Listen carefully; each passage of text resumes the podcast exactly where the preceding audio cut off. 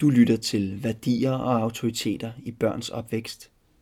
Dette fjerde af fire afsnit hedder Børns trosudvikling og forældrenes ansvar ved leder for Kristen Pædagogisk Institut, Karsten Hjort Pedersen.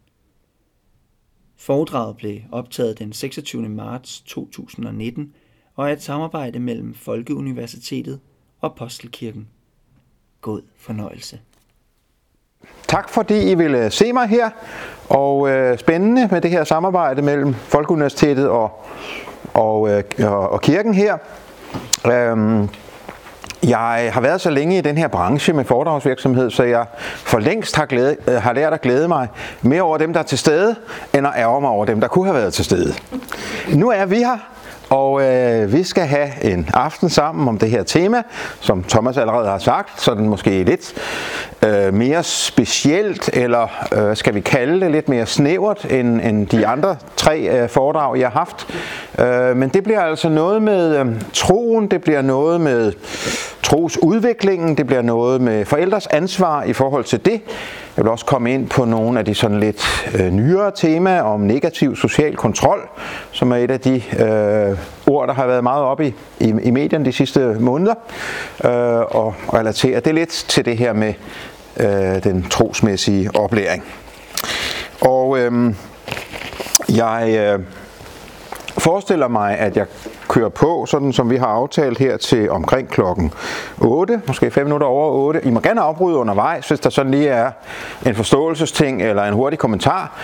Øh, fint nok, men sådan den store debat, og øh, den, den tager vi så efter kaffen.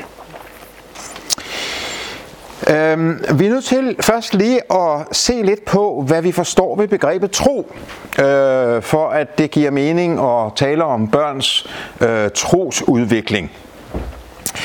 Øhm, og skal vi takle på det sådan mm, lidt teologisk, eller lidt, hvad skal jeg sige, sådan klart kirkeligt, øh, så er troen øh, grundlæggende en relation til Gud. Jeg ved godt, man kan bruge tro i sådan lidt mere øh, bred og sådan lidt mere øh, vidt fagnende betydning. Er du troende, sådan at der er mere mellem himmel og jord? Og Sådan, men altså her bruger jeg begrebet øh, sådan mere klassisk kristent øh, om, om, om det at tro øh, som en relation til, til den levende Gud. Den levende treenige Gud, Fader, Søn og Helligånd. Det er en tillid til Gud, det er en relation til Gud, som han har skabt, i hvert fald sådan grundlæggende, og med den lutherske bekendelse siger vi, at det er skabt ved, ved nådemidlerne, det vil sige ved, ved dåben og ved øh, ordets forkyndelse, ved nadveren, måske også skriftemålet, øh, og det er øh, Helligåndens værk. Selvfølgelig har vi som forældre og i det hele taget alle mennesker et ansvar, men nede på bundlinjen så er, er er det en bekendelse, kan man sige, eller en, en overbevisning, at det er noget Gud ved sin hellige ånd og nådemidlerne har skabt. En relation til ham selv, øh, der skænkes øh, for eksempel, og i høj grad i, i relevans i den her sammenhæng, i dåben, i barnedåben, og derfor er et lille nydøbt barn øh, lige så troende, som øh, måske nogle af os, der kan sige om os selv, at vi har været troende i, i 40 eller 50 år. Selvfølgelig er der forskel på, hvordan troen udtrykker sig, men selve troens relation til Gud, mener jeg grundlæggende er den samme for et nydøbt barn, som for en, en, en grænvoksen mand eller kvinde. Men på samme måde som Guds egen søn blev inkarneret, blev kød og blod, ganske håndgribeligt. Sådan kan man også lave parallellen over til, til troen, at den har Gud også, så at sige, selvom det er lidt anderledes end, end med Jesu inkarnation, den har, den har Gud lavet inkarnere sig i krop og sjæl og ånd hos os mennesker. For vi er grundlæggende som mennesker skabt som mand og kvinde, og vi er skabt grundlæggende, det er ikke en speciel bibelsk tanke, den er også meget almen psykologisk øh, og menneskesynsmæssig. Øh, vi er skabt som en krop, vi er skabt som en sjæl, og vi er skabt som en ånd. Bemærk, at jeg siger ikke, at vi er skabt med en krop, eller med en sjæl, eller med en ånd. Det kan man godt sige. Men, men det, som er pointen her, det er jo, at, at jeg er lige så meget de her 78 kilo, det vejer jeg for tiden, øh, som jeg er min sjæl. Jeg håber, I møder lidt af min sjæl i aften. Det er noget med personligheden og, og tankerne og følelserne og sådan nogle ting. Men, men jeg er også disse 78 kilo. Carsten Hjort Petersen, det, det er de her 78 kilo. Det er den her krop som jo har en historie, og der er mange ting at sige om det. Men jeg er min krop, jeg er min sjæl, jeg er min ånd. Øh, det er sådan en klassisk øh, bibelsk måde og, og almen psykologisk måde at se på det på. Øh, sjælen kan vi så, det er sådan meget klassisk også, dele op i noget tankemæssigt, kognitivt, noget viljesmæssigt, det er karakteren, det er underbidet, øh, og følelserne, det emotionelle. Øh, igen, det handler ikke om, at vi er en tredjedel tanke, og en tredjedel vilje, og en tredjedel følelse. Vi er helt øh, alle tre dele. Øh, og min pointe her er egentlig bare den at sige, troen er overalt. Hvor vi måske har haft en traditionel tanke om, at troen det er, det er noget med, at man kan gøre rede for det, tanken. Eller det er noget med, at man kan føle det, følelserne. Eller det er noget med, at man har besluttet sig for det, karakteren. Så øh, synes jeg, det er en meget vigtig pointe at slå fast, at troen er en om man så må sige, en, en helhed, en total bestemmelse for det troende menneske, som rummer alle tre elementer. Jeg skal måske lige huske her at, at medtage ånden, som jo er det, der gør os mennesker til noget andet end dyrene. Man kan til en nød tale om at tale om dyrepsykologi. Jeg havde biologi som linjefag engang. Jeg var lærerstuderende. Øh, man kan til nød snakke om, om noget psykologi i forbindelse med, med dyrene, men man kan ikke tale om, om at dyr har ånd. Øh, det er ånd med lille å. Det er det forhold, at vi har samvittighed. Vi kan føle ansvar. at vi er religiøse. Der er ingen dyr, der har bygget aldre for deres guder, for eksempel. Øh, vi, vi har en historisk bevidsthed og sådan nogle ting. Det er det, der gør, at vi er ånd. Og der er pointen altså her, troen har med det hele at gøre. Troen har med det hele at gøre. Troen er en slags total bestemmelse, fordi den er en relation øh, af hele mig i forhold til, til den treenige Gud. Og skal vi se på det i forhold til et barn, øh, sådan set bare at tage den øh, samme øh, model og så sætte et barn ind i stedet for, ja, så er troen også hos barnet øh, en total bestemmelse, øh, noget relationelt til, til Gud. Og på samme måde som relationen til min kone, jeg har været gift i 37 år, øh, jo ikke bare er sådan en, øh, en vag fornemmelse af et eller andet, men er jo noget, der omfatter relationen til min kone, opfatter noget krop, det er noget kropsligt, noget seksuelt, det, det er noget sjæleligt, det har med vores tanke, vilje og følelser at gøre, det har noget med vores ånd at gøre. Vi er åndsvæsener, der møder hinanden. På samme måde er også relationen til Gud øh, en, en, en, en, en, øh, er, er den under hvad skal man sige, indflydelse og flettet sammen med alt det der. Øhm, og på samme måde som relationen til min kone er under konstant udvikling, er også relationen til Gud under konstant udvikling. Den store forskel er bare, eller bare i godsøjne, er, at Gud, han er fuldkommen. Han er Gud. Det er min kone ikke, skulle jeg helt sige. Det er jeg sandelig heller ikke. Øh, det er mine børn heller ikke.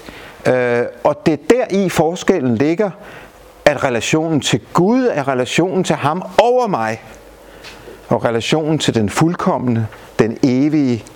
Og det gør nogle særlige ting ved lige præcis den relation. Men der er altså stærke lighedspunkter mellem det relationelle, som vi kender på det menneskelige plan, og den måde, som det udvikler sig på, og så relationen til Gud. Øhm, jeg har prøvet at illustrere det med, øh, med den her model, øh, som jeg lige vil øh, præsentere jer for, øh, som prøver at udtrykke lidt om, hvordan det er, øh, det lille barn øh, udvikles, og dermed også, hvordan troen udvikles. Jeg tror nemlig, det er meget vigtigt, at vi får skældnet imellem barnets måde at tro på og den voksnes måde at tro på. Selvom troen altså inde i sit DNA er det samme, så er der meget stor forskel på, hvordan det ytrer sig med barnets tro og den voksnes tro. Og der synes jeg, jeg kan bruge denne her model. Her tager jeg et eksempel fra det øh, liv, vi lever, kan man sige, som også har med det trosmæssige at gøre, nemlig forholdet mellem den konkrete opfattelse og den abstrakte opfattelse af verden. Det er sådan med det lille barn, at det er i voldsom høj grad konkret opfattende. det er kendetegnende ved spædbarnet og ved det ganske lille barn, at det så at sige ikke har nogen abstrakt opfattelse af verden endnu.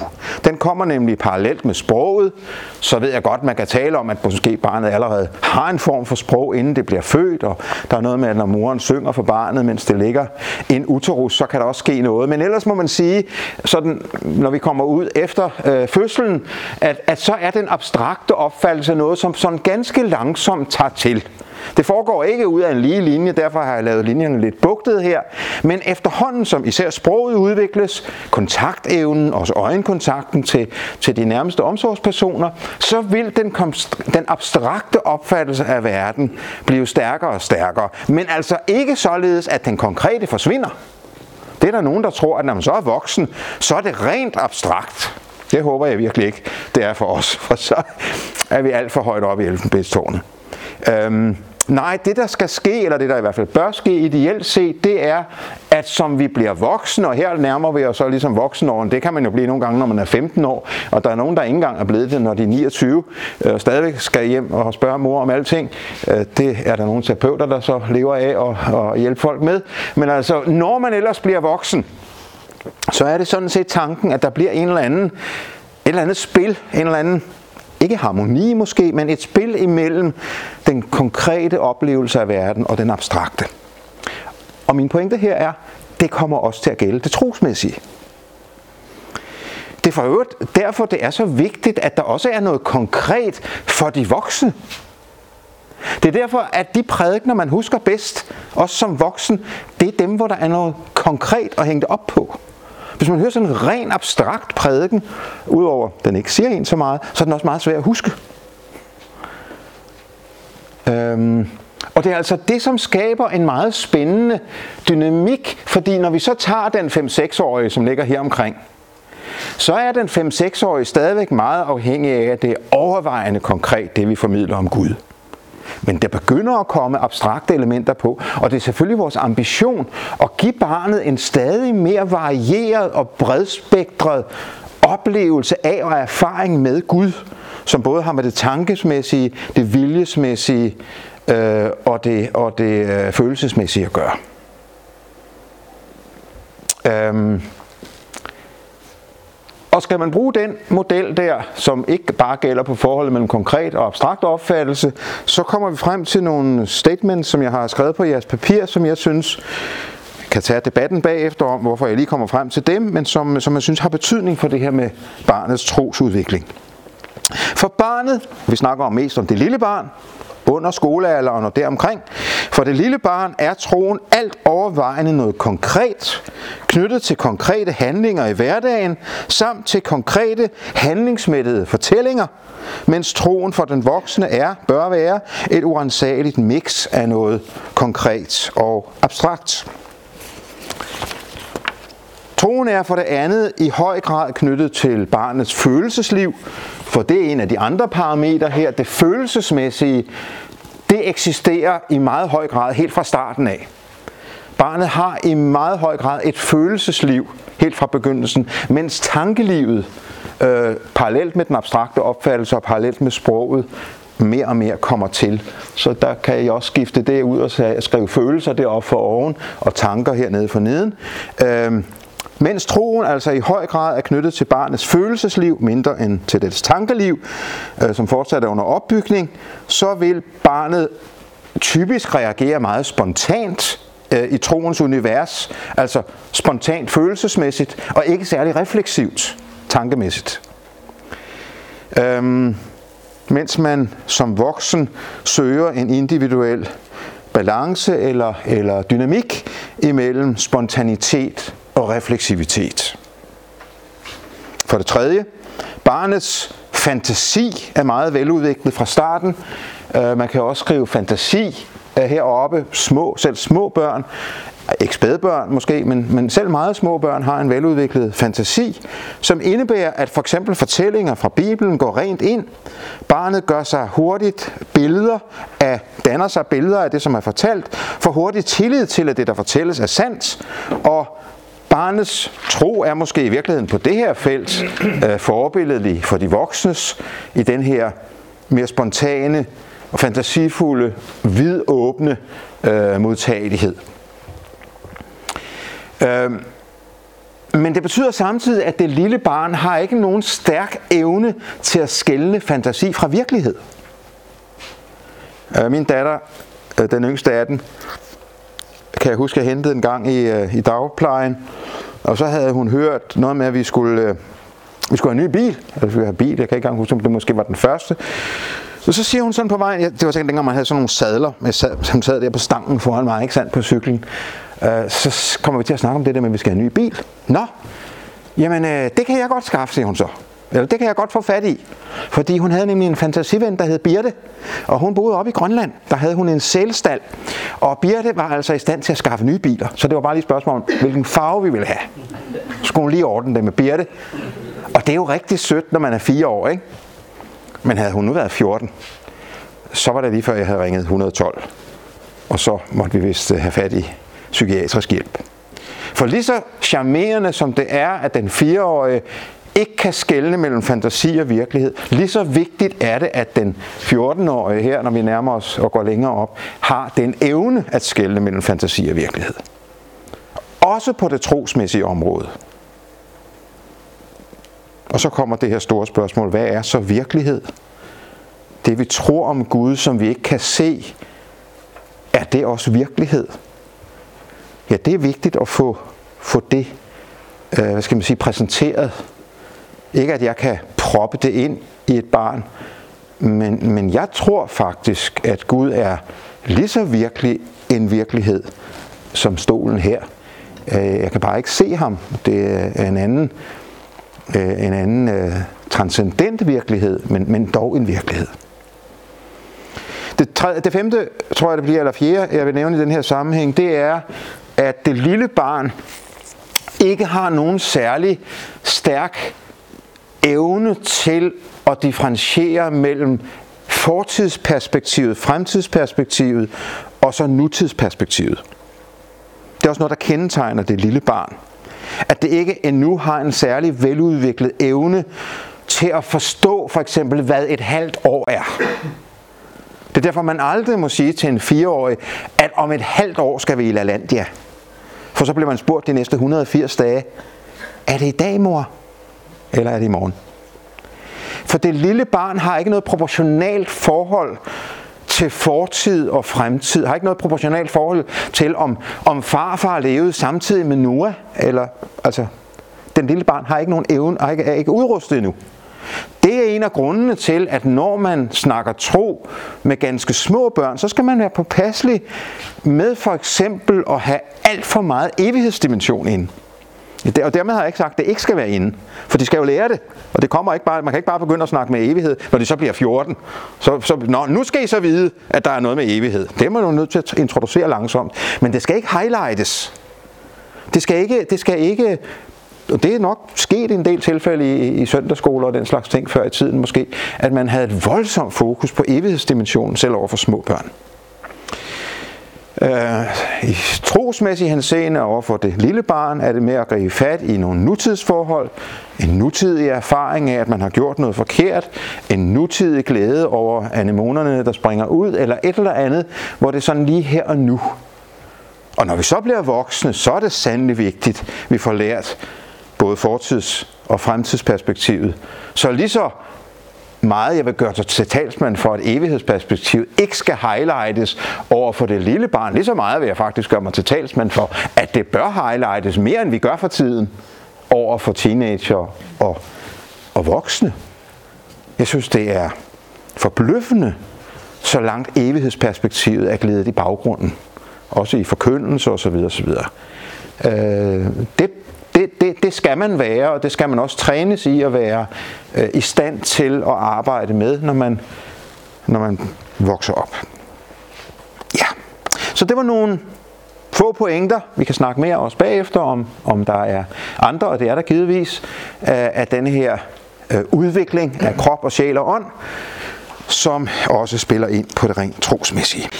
Men så har jeg lyst til lige at tage en anden vinkel med, som jeg har øh, puslet en del med lige her på det sidste. For sagen er jo den, at øh, der er jo ikke bare ét barn. øh, der er jo mange børn.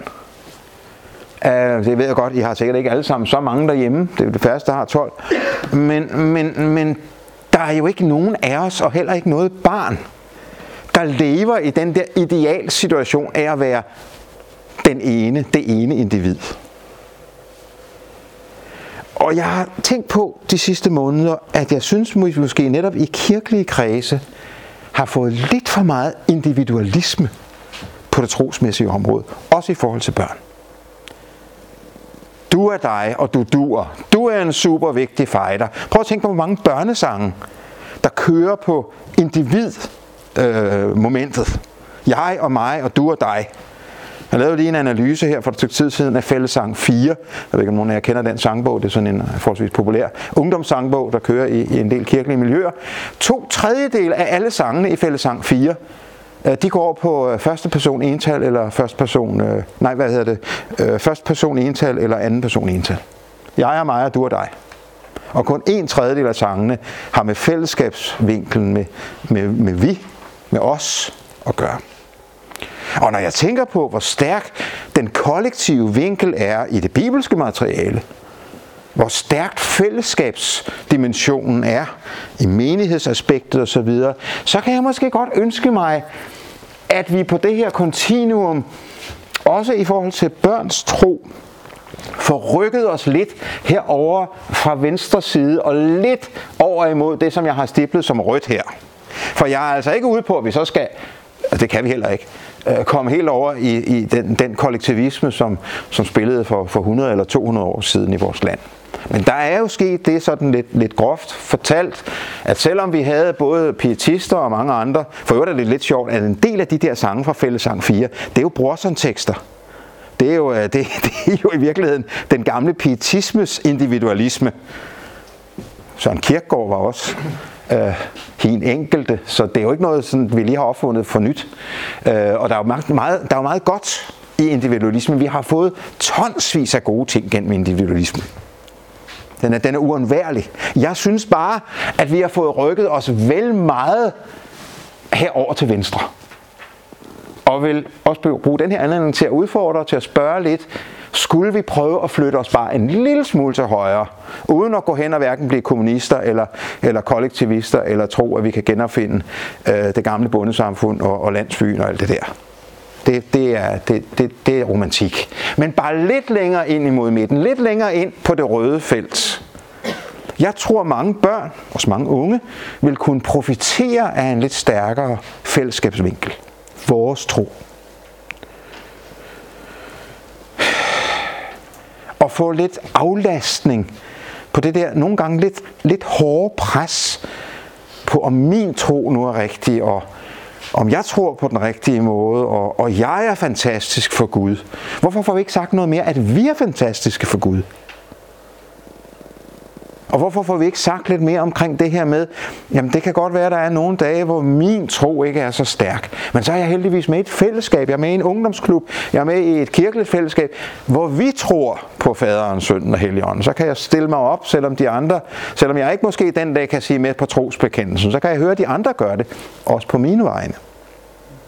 Det er bare nogle løse tanker, men men jeg, har, jeg er lidt udfordret af det, og vil meget gerne, om nogen af jer måske har lyst til at kommentere på det øh, lidt senere, øh, om, om, om vi har brug for at flytte os lidt her, og hvordan vi så også rent praktisk kan hjælpe hinanden til at få en lidt bedre balance mellem de her to meget vigtige øh, pointer i, i menneskelivet og i kristenlivet.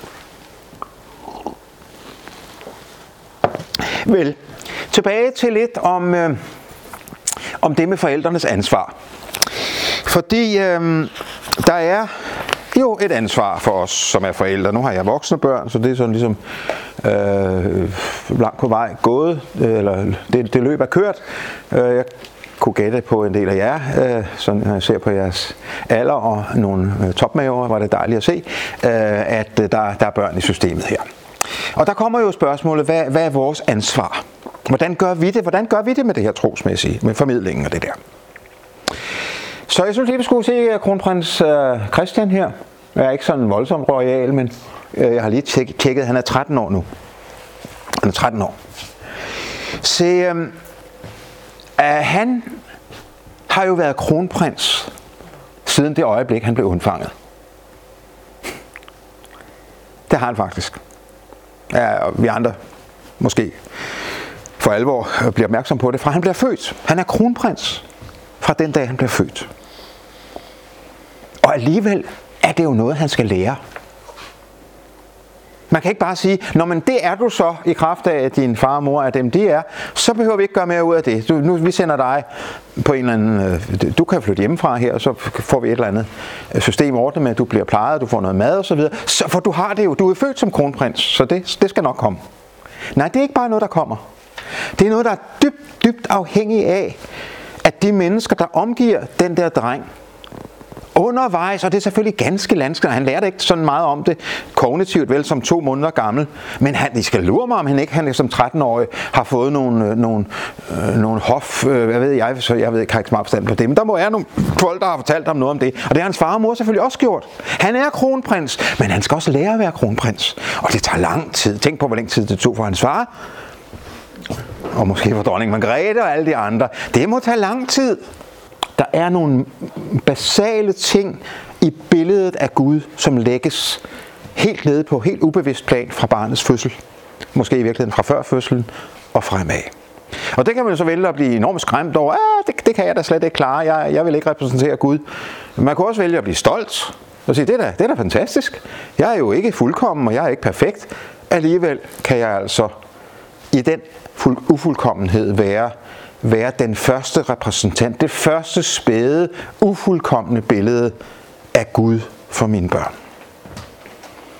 Så er det jo meget, meget vigtigt, at børn, som de vokser op, får adskilt far fra den guddommelige far. Det er meget, meget vigtigt. At man ikke som 14-årig eller 18-årig stadigvæk tror, at Gud er ligesom far. Det, har, det er en af grundene til, at det er så vigtigt at afvikle sig selv.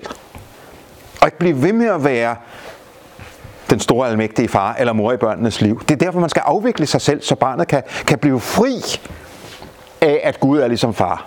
Og finde ud af, at det er han bestemt ikke. Han er meget, meget større og meget, meget mere fuldkommen end far er, eller mor er. Men det er, det er altså sådan næsten på et helt før sprogligt og helt basalt psykologisk plan, at, at repræsentationen øh, kommer ind her. Så kommer der et lag, som jeg kalder deltagelse, som har lidt mere at gøre med man skal sige, det almindelige levede liv, man lever. Hjemme i kongefamilien, øh, eller sådan, at når man skal i Legoland, så er alle børnene pludselig blevet to år yngre, fordi så kan far spare 125 kroner. Fordi så koster det lidt mindre øh, for at komme ind i Legoland så kan man nok så meget, det ved I jo godt, det er jo basalt det her, at børn, for øvrigt også voksne, lærer meget mere af det levede liv, end af de rigtige teorier.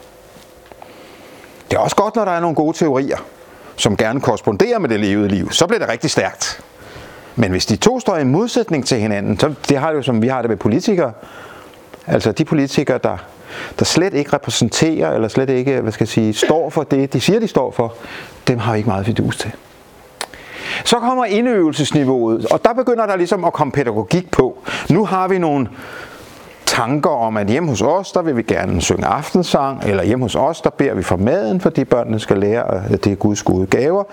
Vi vil gerne, at vores børn lærer fader hvor, vi vil gerne, at de i kirken ved, hvornår de skal rejse sig op. Vi lærer dem måske øh, nogle forskellige traditioner, nogle forskellige øh, ritualer, som er gode. For eksempel synes jeg, det er en rigtig god idé at lære sine børn allerede fra de er forholdsvis små at gøre korsets tegn. Det synes jeg er rigtig godt øh, kropsligt ritual at gøre. Vi korsmærker, det var, det var det, der skete, da vi blev døbt.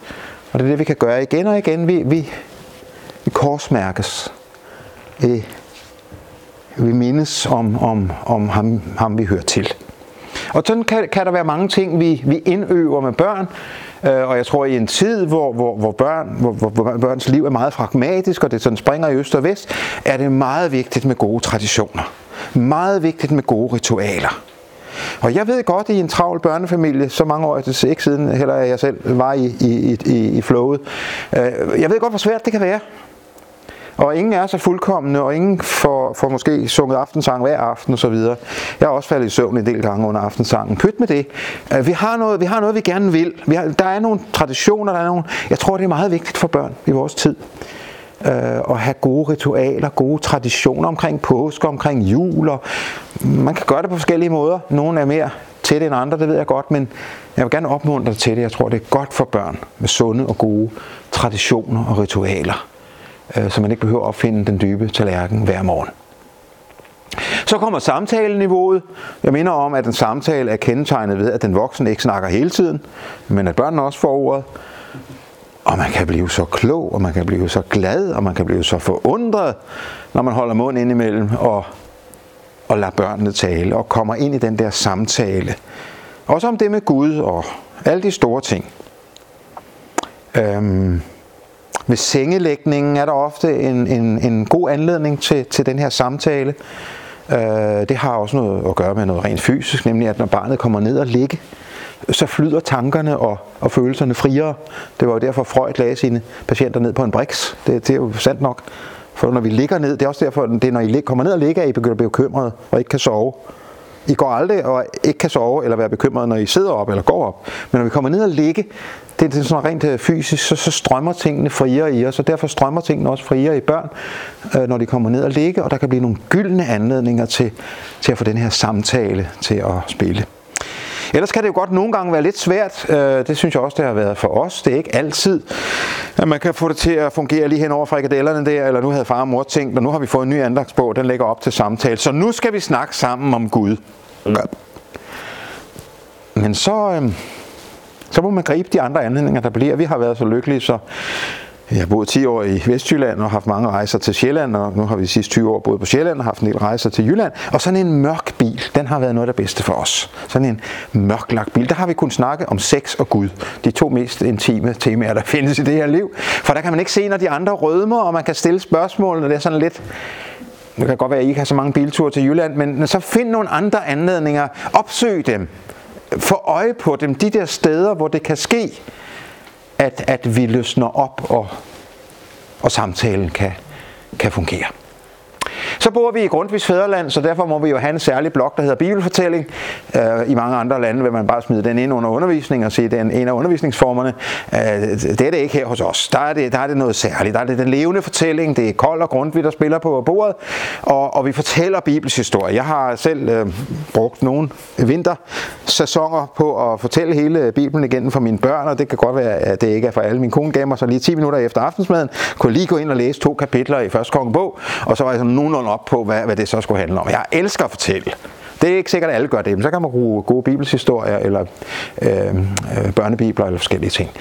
Det at fortælle Bibels historie, som jeg før var inde på, det er konkret, det appellerer til følelserne, det appellerer til fantasien. Der er noget meget godt og stærkt. Og man behøver ikke altid at have de der pointer med, at, at så skal vi også ligesom Esther, og så øh, nu skal du høre, og det hænger sammen med anden trosartikel og alt det der. Bare fortæl. Lad det leve. Lad, det, lad, det, lad dem være i det. For fortællingen har det der med, at den kan gøre os samtidig. Den gør os samtidig med det, vi fortæller om. Det er noget, det er noget meget stærkt. Øh, så så det, det vil jeg gerne opmuntre til, selvom ikke alle selvfølgelig skal og kan gøre det sådan, ad, sådan frit for leveren. Ja, værsgo. Øh, om du lige vil skældner mellem bibelfortællingen og indøvelsen.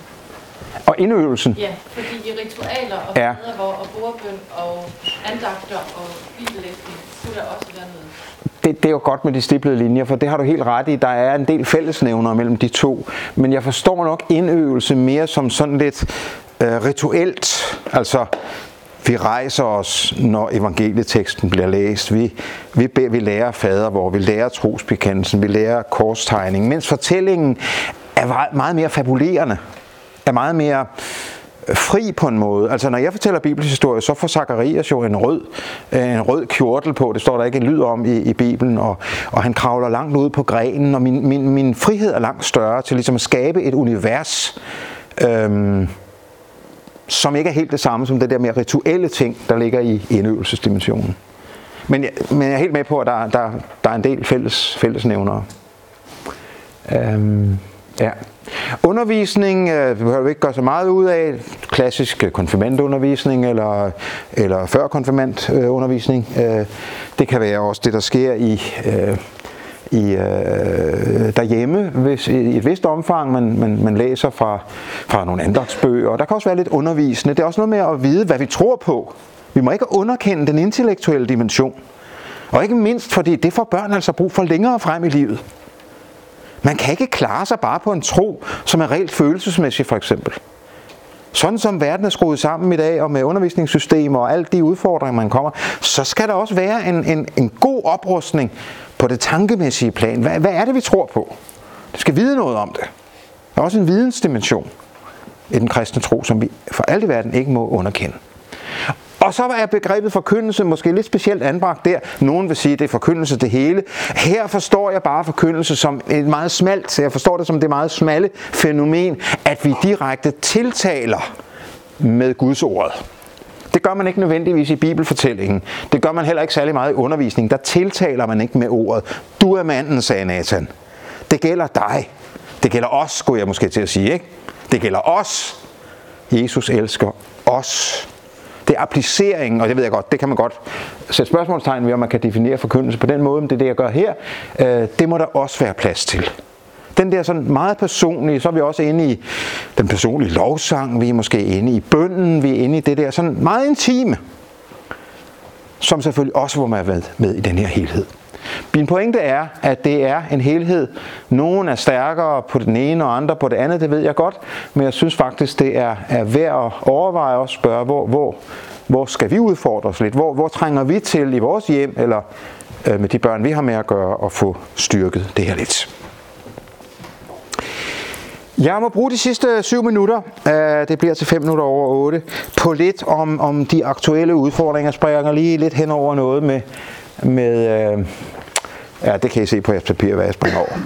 Jeg går hen og siger lidt om, øh, om, om den udfordring, som jeg har mødt meget lige her øh, de sidste måneder, og som jeg ved, at mange forældre, ikke mindst øh, forældre, men selvfølgelig også andre, øh, tænker over øh, øh det, som lidt uh, sådan, det, som efterhånden har udkrystalliseret sig i begrebet negativ social kontrol. Altså det forhold, at det viser sig, at der er øh, eksempler på, også fra kirkelige sammenhæng, øh, at øh, at børn udsættes for, for det, man så kalder negativ social kontrol. De isoleres måske fra andre børn. Øh, de får ikke lov at rejse tvivl omkring det, vi tror på herhjemme.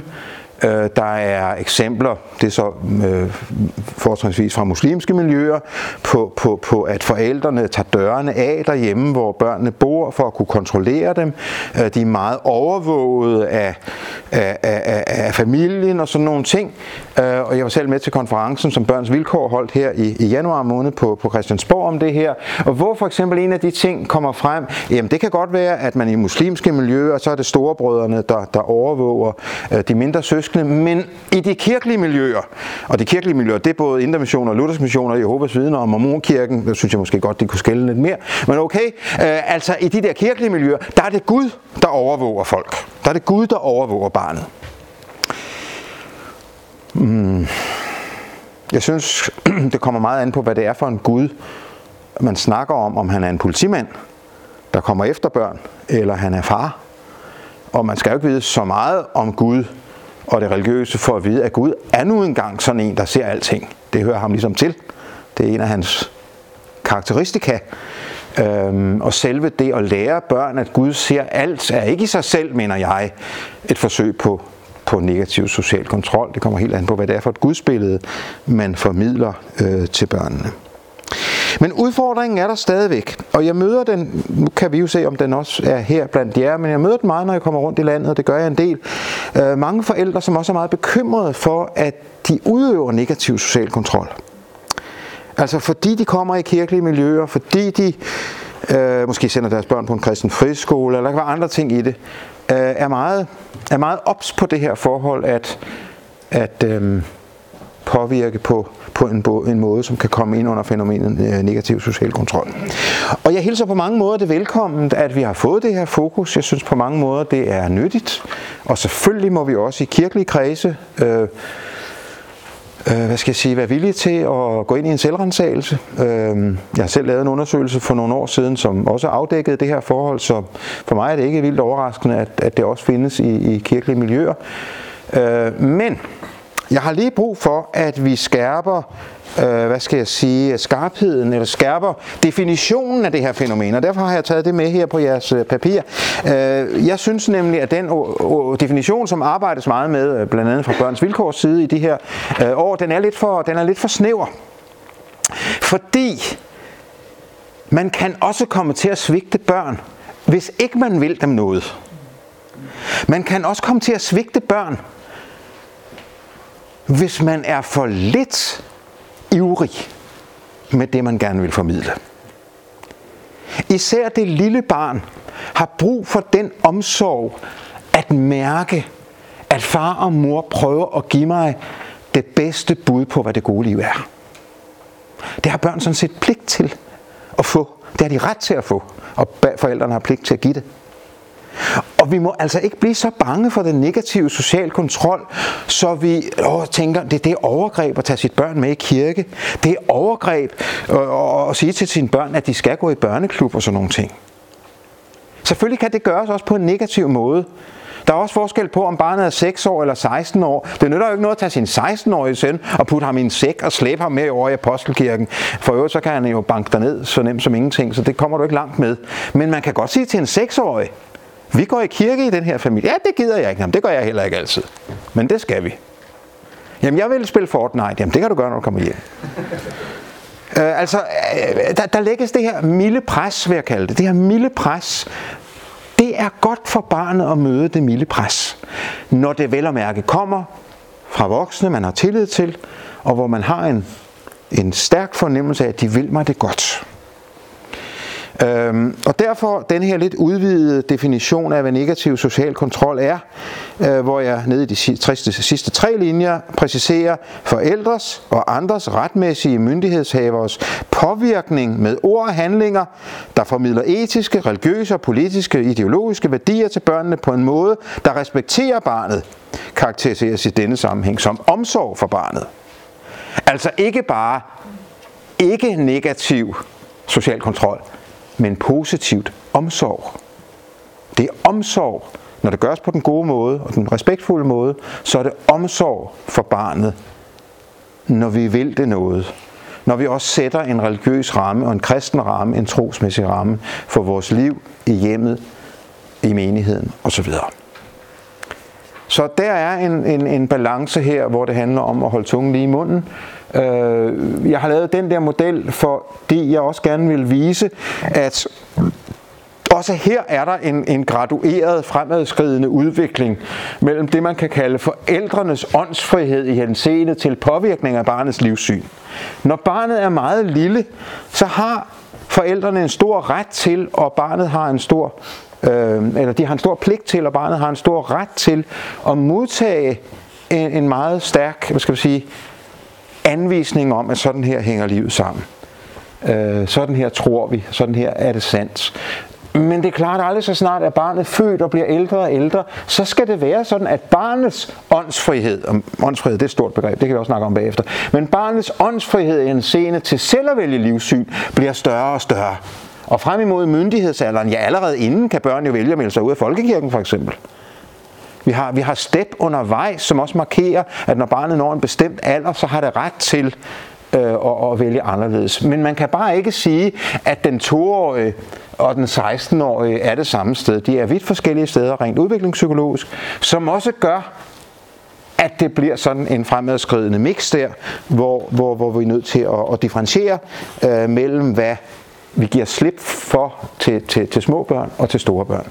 Og der synes jeg, det er meget vigtigt at være, være, være sådan lidt hold, hold, øh, holde hovedet klart, øh, og også ind i den aktuelle debat sige, jamen, hvad snakker vi om? Snakker vi om et lille barn eller et stort barn? Snakker vi om en, der er, er før skolen, eller en, der er på vej op mod, øh, mod selvstændighed? For det gør en kæmpe forskel på, hvordan, og det ved vi også rent intuitivt, så manøvrerer vi jo også efter det. Øh, men det gør det selvfølgelig ikke altid helt enkelt, for selv det lille barn har også en frihed. Man kan ikke bare sige, fordi du er ganske lille, så kan jeg gøre hvad som helst. Øh, selv det helt spæde barn, det lille barn, har jo sin øh, integritetszone, såvel som et hvert andet menneske har. Der er bare forskel på, hvordan den ligger øh, i forhold til barnet, når det er helt lille og, og når det er større. Så kunne vi komme ind på, men det bliver det ikke nu, øh, lidt om påvirkning med respekt, øh, som jeg har arbejdet lidt med, for det er sådan en lidt praktisk måde at, at håndtere det på. Hvordan gør vi det så? Men det har jeg lige skrevet en bog om, der er kommet her for en uge siden, og for øvrigt fik en fin anmeldelse i Kristelig Dagblad i lørdags, øh, som hedder Påvirk med respekt. Så hvis nogen af jer vil arbejde lidt mere med det, hvordan gør vi det, når vi både gerne vil påvirke, men også vil, vil respektere barnet, så kan, I jo, øh, så kan I købe den her. Men ellers må I spørge mig om at holde, komme en anden dag og holde foredrag om det. Ja, det var hvad vi nåede en øh, forårsdag i marts, og klokken blev 5 minutter over 8. Og jeg tror bare, vi skal sige, at nu skal vi have noget kaffe. Jeg synes, det er godt holdt ud. Der er ikke særlig mange, der er faldet i søvn. Det synes jeg er meget imponerende. Uh, hvad siger du, Thomas? Er det ja. ikke det, vi gør? Jo, jamen, uh, tusind tak for et, uh, et meget spændende uh, oplæg, uh, som jeg er sikker på, at uh, vi nok skal have nogle spørgsmål og nogle kommentarer til. Vi holder lige en 10